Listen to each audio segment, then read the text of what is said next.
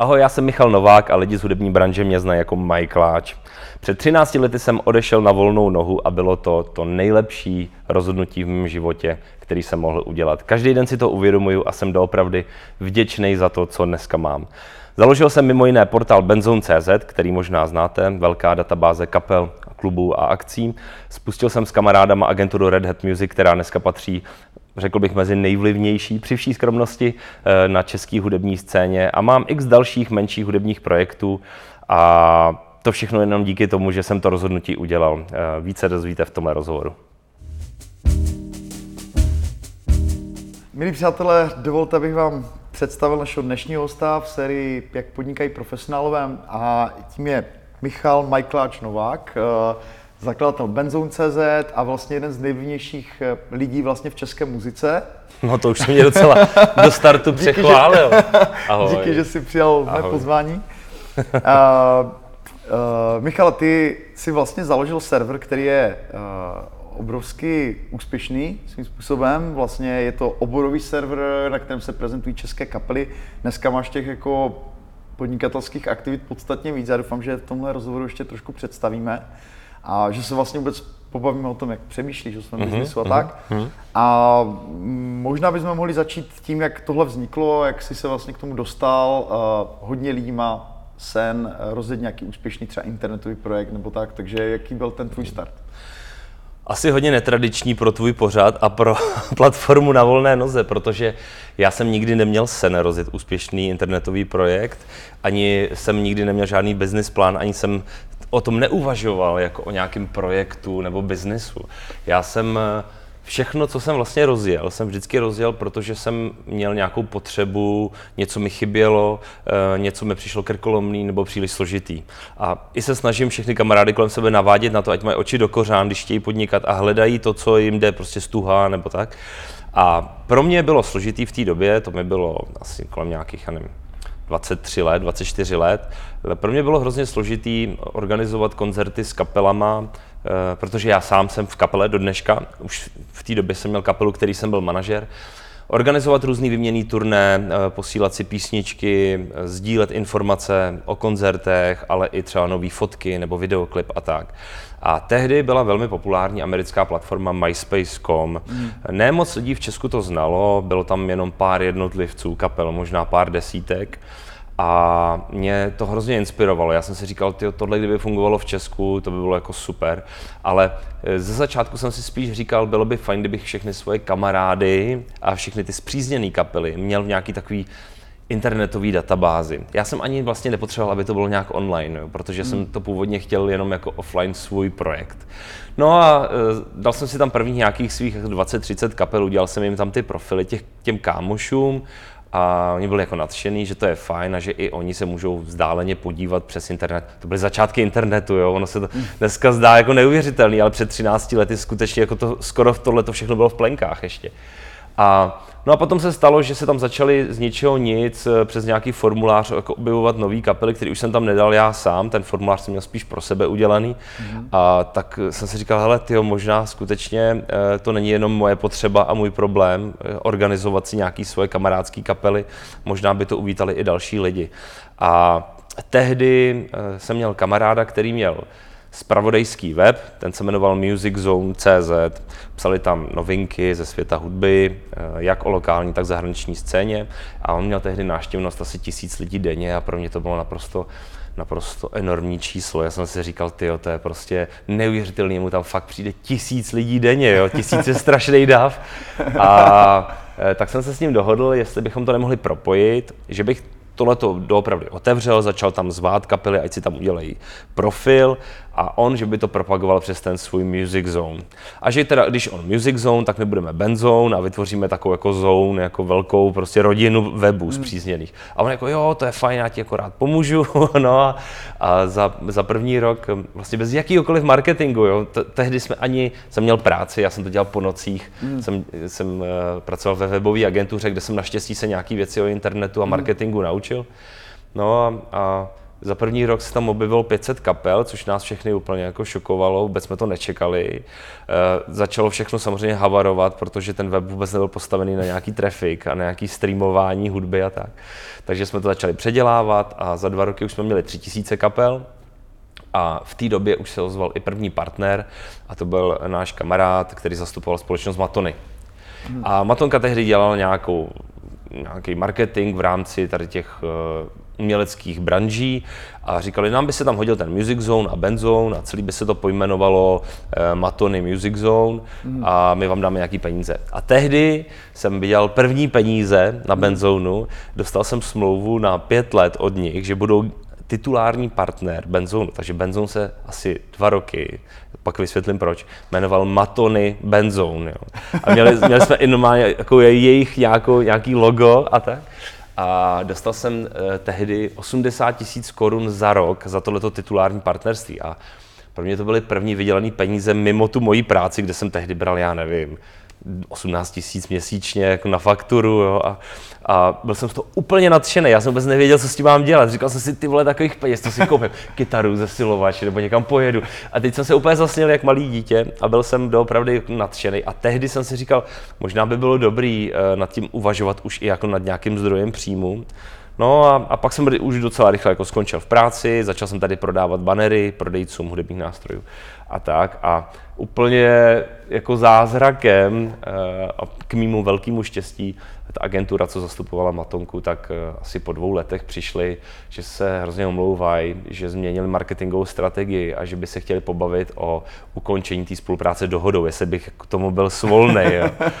Víš, tak já jsem si říkal jako no, ale nějak se jako oklepem a my to nějak dáme. A tehdy už jsem měl nabídku od Coca-Coly třeba na měsíční kampaň za 250 tisíc a tak, jo, protože už to vlastně byla docela velká věc. Hmm. A, a já jsem nemohl, protože jsem měl exkluzivitu na celý ten sortiment od Matonky, jo, takže takže já mám prostě celý život takový štěstí, že vždycky, když mě něco někde začne nějak tlačit v botě, jak se říká, mm. tak se najednou něco stane, vesmír se pohne a všechno se to vyřeší. Jo. Vy tady prostě. Já jsem si říkal, ty ta Coca-Cola, to je taková škoda, to bych to tak chtěl jo, tam mít.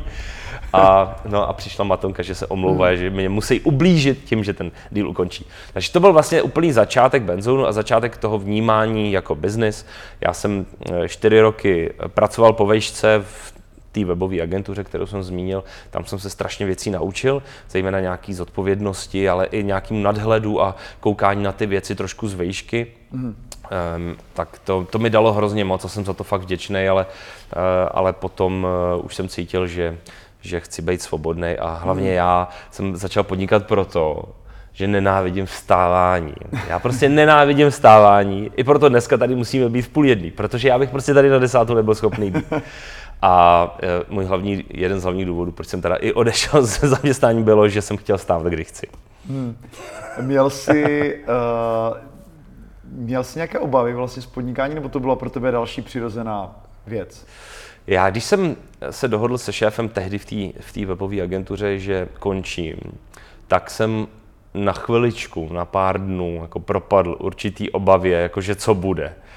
Ale já jsem už od výšky dělal grafiku, hrozně mě to bavilo právě, jak jsem byl z toho hudebního prostředí, tak to se úplně vybízí, to tě furt nutí dělat nějaký banery, plagáty, obaly na desky. Takže jsem se docela, mám nějaký trochu estetický cítění, nejsem odborník, nejsem mm. profí grafik, ale nějaký cítění mám, takže ve Photoshopu, Illustratoru umím dost věcí udělat.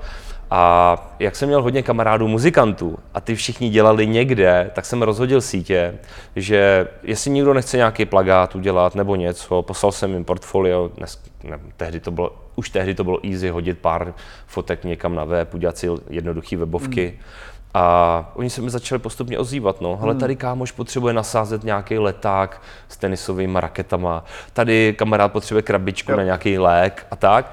A najednou jsem začal jako solit a, a ta obava trvala, tyjo, nevím, 14 dní a jak jsme už začali ty zakázky chodit, No, já jsem byl úplně nadšený. To, to, to byla tak krásná doba, tohle prostě úplně přeju každému, kdo chodí do práce a teď to jako prolomí, jde do toho určitého rizika a najednou cítí, že vlastně to měl udělat už dávno a hmm. že to je nádherný. Jo. To, hmm. to prostě spadne z člověka takový buf, balvan. Jak vypadá benzon dneska? Eh, po těch vlastně 12-13 letech. Mm-hmm. Jak ta platforma funguje teď? Ona prošla takovým poměrně, eh, poměrně razantním vývojem v období 3 až 4 let zpátky. Já jsem do dneška si nejsem úplně jistý, jestli to byla chyba, nebo jestli to bylo správné rozhodnutí. V době, kdy se objevily další velké konkurenční platformy, které vedle Benzonu vyrostly, globální hráči, jako je Facebook, YouTube, SoundCloud, Bandcamp, prostě obrovské platformy pro muzikanty, tak eh, samozřejmě naprosto logicky velký zájem šel tímto směrem, protože oni nabízejí nesrovnatelné možnosti technické, hmm. ale zároveň nabízejí i obrovské možnosti inzerentům. A mají dokonalé statistiky, nástroje na to cílení a tak. A tomu jsme nebyli schopni v tak malém týmu konkurovat a vytvářet něco podobného. A já jsem začal trošku panikařit a začal jsem se bát, že, eh, že už jako zlatá éra benzónu je pryč, že tady s tím nemůžeme bojovat. Prostě jsme jako žili v hezkých letech, ale je třeba teď doopravdy jako diverzifikovat ty rizika a kdyby benzón najednou z ničeho nic šel ke dnu, tak abych najednou nezjistil, že, že nevím, co mám dělat. Jo. Mm-hmm. A začal jsem vedle benzónu rozjíždět nějaké další hudební aktivity. Jak se to u tebe projevovalo, ta, ta panika? Jako? Jakoby měl jsi, jakoby, že jsi prostě chodil měsíce nebo rok a uvažoval si, jako by měl si neurčitý pocit, že to je špatným směrem, nebo dáš hodně na instinkty? Nebo, jak, Absolutně, nebo já data jsem, prostě a řekl ne, vůbec, data. ne vůbec. Já jsem velmi intuitivní člověk, já data často úplně ignoruju a spoustukrát se mi stalo, že na vzdory eh, nějakým datovým předpokladům nebo vůbec jako pragmatickým předpokladům se stalo něco úplně jiného a já prostě jsem spíš v tomhle eh, založený intuitivně. Mm-hmm. A spoustu věcí udělám, i když si všichni ťukají na čelo. Takže jsi měl prostě dobrý. celkově špatný pocit z toho biznisu? No já jsem, uh, odešlo nám, nebo takhle, nám se snížily příjmy z uh, inzerce, hmm. která pro nás do té doby byla strašně jednoduchá. Já jsem ani neměl obchodní oddělení, ani neměl obchodáka. Mě nám prostě pořád chodili jenom poptávky, chceme, chceme, chceme. A já jsem jenom psal můžem, můžem, můžem a fakturoval. Jo ten biznis byl strašně jednoduchý jo? a pořád chodili peníze a najednou, jak se objevili tyhle velký hráči, tak najednou přišlo míň, přišlo míň, přišlo míň poptávek, hmm. dlouhodobí partneři, kteří u nás platili třeba 150 tisíc měsíčně, najednou přišli, že by rádi zkusili ještě i další způsoby a že by to chtěli srazit třeba na 30, ze 150. A to se stalo všechno během třeba jednoho roku. Mm-hmm. Dopravdy tam byl výrazný zlom a já jsem si říkal, ty kluci, eh, vydělávali jsme třeba, nevím, nějakých 400-500 tisíc měsíčně, což nám bohatě stačilo na pokrytí nákladů. Měl jsem tehdy asi desetičlený tým a byl jsem úplně v pohodě. Jo, negenerovali jsme žádný zisk, já jsem prostě furt to nějakým způsobem investoval zpátky. A, a najednou, když nemáš 500, ale máš 200, tak hmm. musíš nějakým způsobem reagovat. A já jsem reagoval tak, že jsem si říkal, hele, tak OK, Benzon pořád pojede, když tak zúžím tým a e, rozjedu nějaké věci, který, který přes ten benzon můžu nakopnout a nastartovat a rozjet je. Takže e, jsem začal tu energii malinko vyklánět z toho hlavního proudu toho benzónu. To je ta, to je ta věc, o které říkáš, že nevíš do dneška, jestli to byla chyba nebo ano, správný krok. Ano, okay. ano, ano, to je ta věc, eh, ale vlastně jako nějak se tím netrápím, jako že bych jo. se užíral tím Jasně, to je jasný. Jo. Ale občas si na to tak jako vzpomenu a zamyslím se, jestli co by bylo, kdybych tohle neudělal. Jo. Mm. Protože ta loď rozjetá, tehdy benzón prostě byl fakt už takový docela jako ledoborec s tím, tím českým hudebním rybníčkem a když jsem začal jako tady, jsem si odskočil sem, sem jsem odjel na nějaký jednání, tady jsem eh, se bavil o něčem jiném, tak jsem cítil, jako kdyby tomu motoru najednou ubylo, nevím, 60-70% síly. Jo, že to furt to jelo, mělo to obrovskou setrvačnost a do dneška pořád má, ale už to nemělo takový ten tah jako předtím. Jo. Jo? A předtím jsem zvládl všechno, všechny výzvy, všude jsem byl osobně a všechno jsem vyřešil a tady se mi zdá, že ty kluci, který se mnou tehdy už postupně jsem si kolem sebe jako naschromáždil, takže najednou jako přestali cítit uh, ten tu motor, přítomnost. tu moji přítomnost a že to mělo velký dopad i na jejich vnímání toho projektu a že to potom celý tak trošku došlo k takovým útlumu, že jsme to jako dělali, jeli, jelo to nějak, ale najednou se z toho ztratilo jak ty ta hmm. šťáva. Jo. Ten rok. No, no jo. Ale já jsem mezi tím, eh, mezi tím eh, rozděl x dalších projektů, který dneska mě velmi dobře živí, eh, za což jsem vlastně rád. ale oslabil jsem ti ten benzon. Možná dneska benzon by byl třeba už, já nevím, seznamu, jo, nebo, nebo někoho jiného a byla by to obrovská, velká celorepubliková věc. Teď je to pořád, si myslím, taková, jako, pořád je taková nadšenecká věc. Hmm. A komunitní web. Komunitní web. A ty jsi v té době zakládal teda agenturu Red Hat Music, nebo to bylo ještě ne, ne, ne, ne, stupeň? Ne, ne, uh, já jsem, jako jedny z prvních věcí, co jsem dělal, je, že jsem vstoupil do firmy SMS Ticket, což je, uh, což je společnost, která se zabývá distribucí stupenek, něco jako Go Out, víceméně jako ten samý, koupil, koupil si ten podíl. samý produkt. Já no. jsem uh, vyhandloval tehdy uh, podíl v té firmě za to, že udělám velkou dlouhodobou kampaň na Benzone, protože to byla dobrá cílovka pro tu službu jako takovou a zároveň jsem i klukům nabídl malý podíl v Benzone, takže dneska už nejsem stoprocentní vlastník Benzonu a oni tam mají dva, každý má 5%. Jo. Hmm. Takže to, to je malý podíl. Ale e, začal jsem si vlastně, e, vstoupil jsem do takového toho e, světa těch těch podílů a, a toho skupování mm-hmm. společností a ježdění na valné hromady a hrozně mě to bavilo, protože jsem si připadal, že jsem velký podnikatel, jako velký šéf. Jo. Že takový to, na co jsem vždycky koukal ze spoda nahoru, že tam se jako děje, tak najednou jsem tam byl a, a byl jsem z toho úplně nadšený. A, takže um, to byla jedna z prvních věcí a, a pak eh, to šlo docela v rychlém sledu. Zkušebnový centra v Praze, které jsou super, strašně dobře fungují. Uh, rozdělal jsem platformu Musician Factory, která se zabývá vzděláváním. To je vyloženě takový můj osobní projekt. Um, na očku jsem začal dělat uh, hudební pořád a, hmm. a spousta takových věcí, které uh, mě začaly strašně bavit. Já jsem takový netrpělivý člověk a nestále, já potřebuji pořád změnu.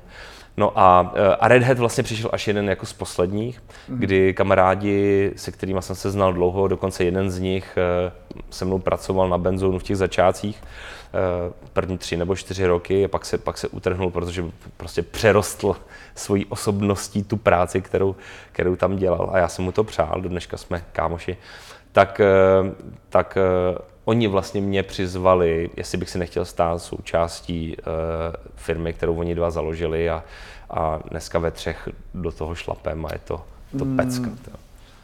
Co to vlastně znamená? Co si pod tím máme představit? Provozovat jako hudební agenturu? Zastupujete umělce a předpokládám, že uh, pro vás, teda pro tebe je extrémně výhodné, že vlastníš i ten benzón, to znamená, že tam musí být obrovská synergie mezi agenturou a Ono by se zdálo, zdálo by se, že ano, jako myslíš to vlastně správně, ale ono to tak ve finále úplně není, protože Benzone je web, který se zejména zabývá tou klubovou scénou a tou amatérskou scénou a dává prostor mm. kapelám, který jinde prostor nedostávají.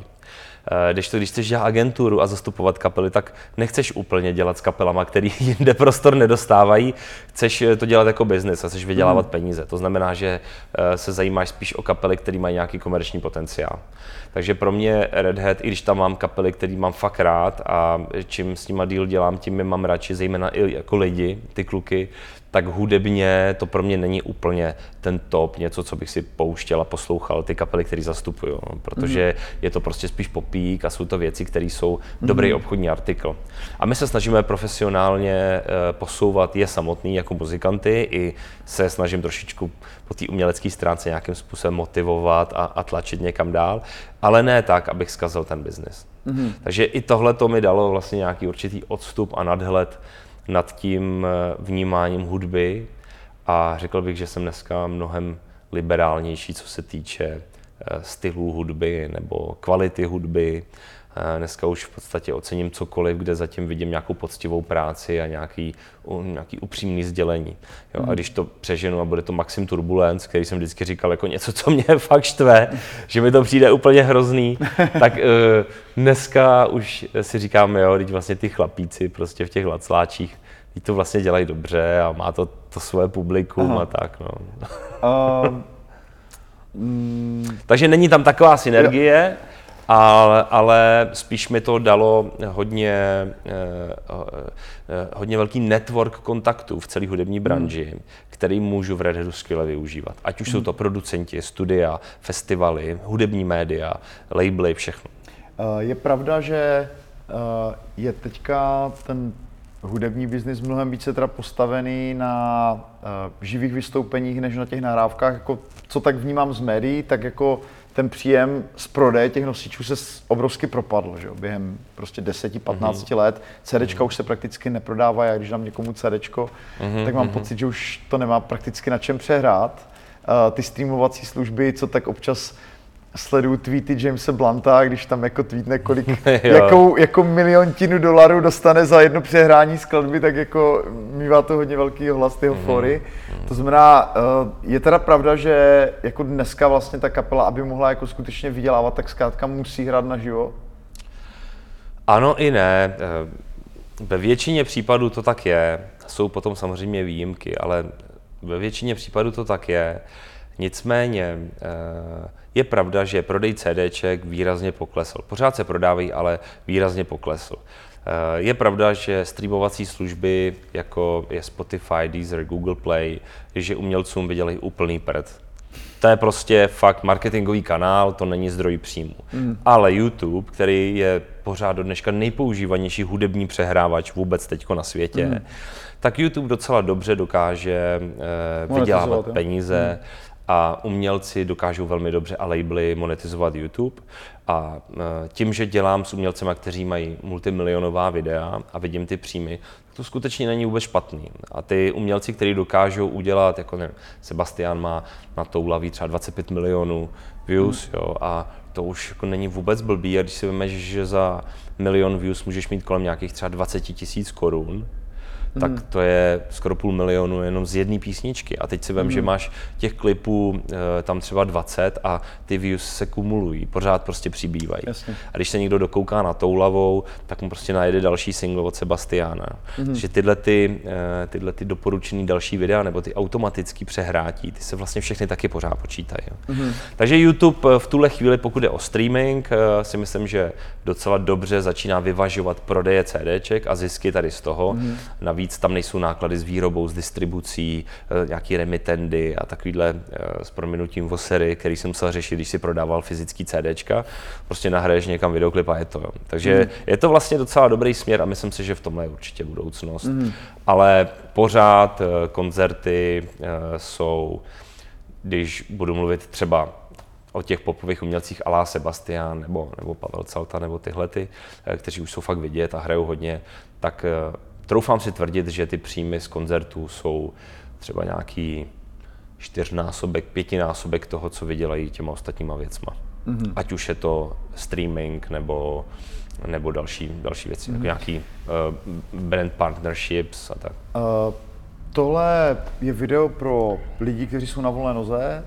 Jinými mm-hmm. slovy je to vlastně video i pro umělce, pro lidi, kteří mají ambici se živit jako hudbou. Jasně. A takže jaký bys měl ty třeba jakoby vzkaz pro lidi, kteří třeba sní o tom, že by se živili profesionálně, možná v tom popu nebo v tom, co vy zastupujete, předpokládám, že tomu rozumíš asi nejlíp v téhle chvíli, v mm-hmm. té agentuře.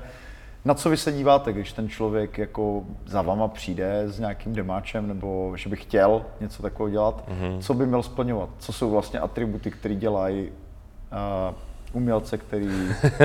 Jasně, šanci. ze kterých jako vycítíme, že by to mohl být ano. úspěch. To je strašně složitá otázka. Musí mít už třeba komunitu nebo úspěch v nějaké soutěži, nebo já nevím, jo. Já řeknu, jak to bereme my jako rozjetá agentura, která už má ve svých stáji teď 17 umělců a už nemáme úplně čas a energii někoho takzvaně developovat úplně od nuly. Jo, už je to prostě pro nás příliš velký riziko a náš vliv je tak velký, že když přijdeme za někým, kdo už něco rozjel, tak se stejně velmi často dohodneme. Hmm. Takže my máme trochu výhodu, že už máme nějakou historii a když budu mluvit za nás, tak eh, pro nás je strašně důležitý, aby ten člověk měl nějaký zajímavý, eh, zajímavý příběh, prostě zajímavý život. Eh, byl to naprosto autentický člověk, který, ze kterého necítíme, že chce být strašně jako někdo. Mm-hmm. To je pro nás hrozně cený. Eh, musí být eh, nějakým způsobem originální, jakkoliv to zní jako klišovitě, jo. ale myslím tak, že uh, slyší zpívat Sébu a on má takový umečený, agresivní hlas víceméně ale to je to, podle čeho vždycky poznáš, když to prostě hraje v rádiu. To je to, co se lidem úplně zareje do hlavy. Jo. Když si vezmeš Pokáče, tak to je náš písničkář, jeho humor je naprosto originální, osobitý a i když jsem zrovna u Pokáče na začátku si říkal, ty to nevím, jestli úplně uh, tohle to vyjde, spíš by třeba mohl spolupracovat s nějakýma jinýma umělcema, tak rozděl obrovskou kariéru a během dvou let se z něj stala fakt jako superstar na té klubové scéně. A to vůbec nemá rádia, žádný média, podporu, nic. A, ale kdyby někdo nad tím uvažoval, jestli by nám měl napsat a přijít za náma, eh, tak eh, si myslím, že ta autenticita, zajímavý nějaký sdělení a chuť předat něco lidem si myslím, že je, je hrozně důležitý. A hlavně i určitá, a to se týká jakýkoliv podnikání, eh, určitá oddanost nějakému záměru, nějakému snu ale fakt oddanost, jo, že za náma přijde umělec a já bych strašně chtěl jako tohleto a tak a, a, a, a teď se ho zeptám, no a chodíš už někam třeba na zpěv, nebo uh, učíš se na tu kytaru, bereš nějaký hodiny, jako jak, jak často cvičíš, nebo jak často jako kapela zkoušíte a no nám to teď úplně jako nevychází, ale, ale uh, vždycky se jako potkáme, třeba dáme pivko a, a jako v tom pokecáme, víš, tak už jako z toho cítíš, že ten člověk není připravený dřít a uh, jak v kapele, tak v biznise si myslím, že bez té dřiny, minimálně ten start, se prostě nikdy neobejde. Hmm. Já, já neznám jediného úspěšného člověka, který by nebyl zapálený, pracovitý a oddaný nějakému svýmu snu. Neznám hmm. prostě. Myslím, že to vidíme podobně. no, ale u kapel je to úplně stejný. A ty kapely uh, vidí jako ten vrchol, vidí ty, ty, ty selfiečka, vidí ty Instagram videa, že oni si jako jezdí někde v dodávce, kalej si, prostě pak jsou v backstage na gauči vyvalený, ale vůbec nevidějí tu práci. Jo.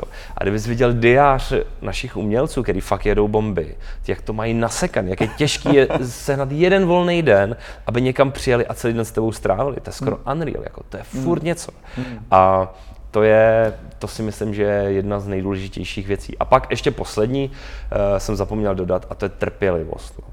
Trpělivost a to souvisí s tou oddaností, že jedeš a teď máš jako struggle, struggle, struggle, překážka, překážka, překážka a ten, kdo to překousne a ve chvíli, kdy už je to úplně dole, že už se na to chceš úplně vykašlat a nic nedává smysl, tak ty, co se dostanou tady přes ten úplný propad a přes to dno, tak to jsou většinou ty, který potom fakt vyletí. Jo. Že, že je tam uh, taková, ona se dokonce i nějak jmenuje, ale ta hmm. křivka hmm. Pro, uh, z pohledu diváka smrti, nebo má takhle, jako, že nejdřív to je strašně easy, hrozně dobře všechno jde, je to úplně boží skvělý, pak to začne trošku jako stagnovat, pak to jde dolů, pak zjistíš, ty je to úplně celý na prd, vůbec to nechci dělat, je to k ničemu, jdu dělat něco jiného.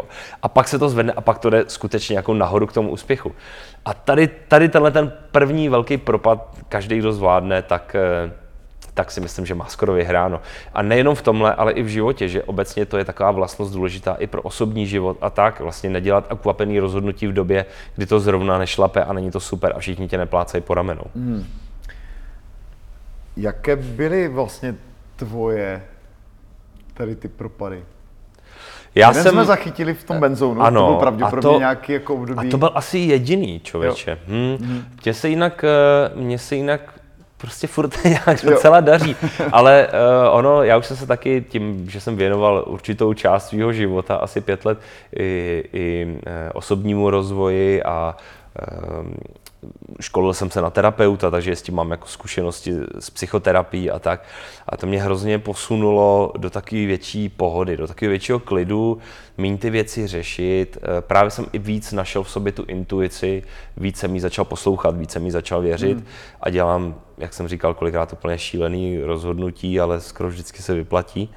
Uh, takže já vlastně ty propady díky tomu, jak jsem nastavený, moc nezažívám a Ehm, když už se něco stane, že se něco podělá, což se mi samozřejmě taky děje. Jo. Není to tak, že bych prostě měl na růžích usláno. Taky dělal jsem třeba festival a provařil jsem 350 litrů a, a byl jsem úplně zničený. Přišel jsem po víkendu, byl jsem úplně grogy a říkal jsem si, ty kašlu na to, ale pak jsem zpětně si uvědomil, co jsem se všechno tam naučil jako za ten víkend, co, hmm. kolik nových kontaktů a, a co všechno jsem se dozvěděl. A dneska, když spolupracujeme s nějakým festivalem, tak já mám skvělý povědomí o tom, co se tam děje. Jo. Se rozhlídnu a prostě přesně to vidím. A to bylo vlastně k nezaplacení. A dneska hmm. ta ztráta 300 tisíc, jako tehdy mi přišla úplně jako drtivá a smrtící, jo, ale, ale dneska, dneska si říkám, že to za to stálo. Byla to skvělá zkušenost hmm. a minimálně jsem si to očkrtl jako něco, co teda do budoucna nechci dělat. Jo. Mm-hmm. To je pro mě hrozně důležitý a to je pro mě teď největší výzva, protože čím člověk má rozsáhlejší network kontaktů, tak tím víc má příležitostí Možností. dělat věci. Jo. A čím víc toho víš a umíš, tím víc tebou lidi chtějí dělat.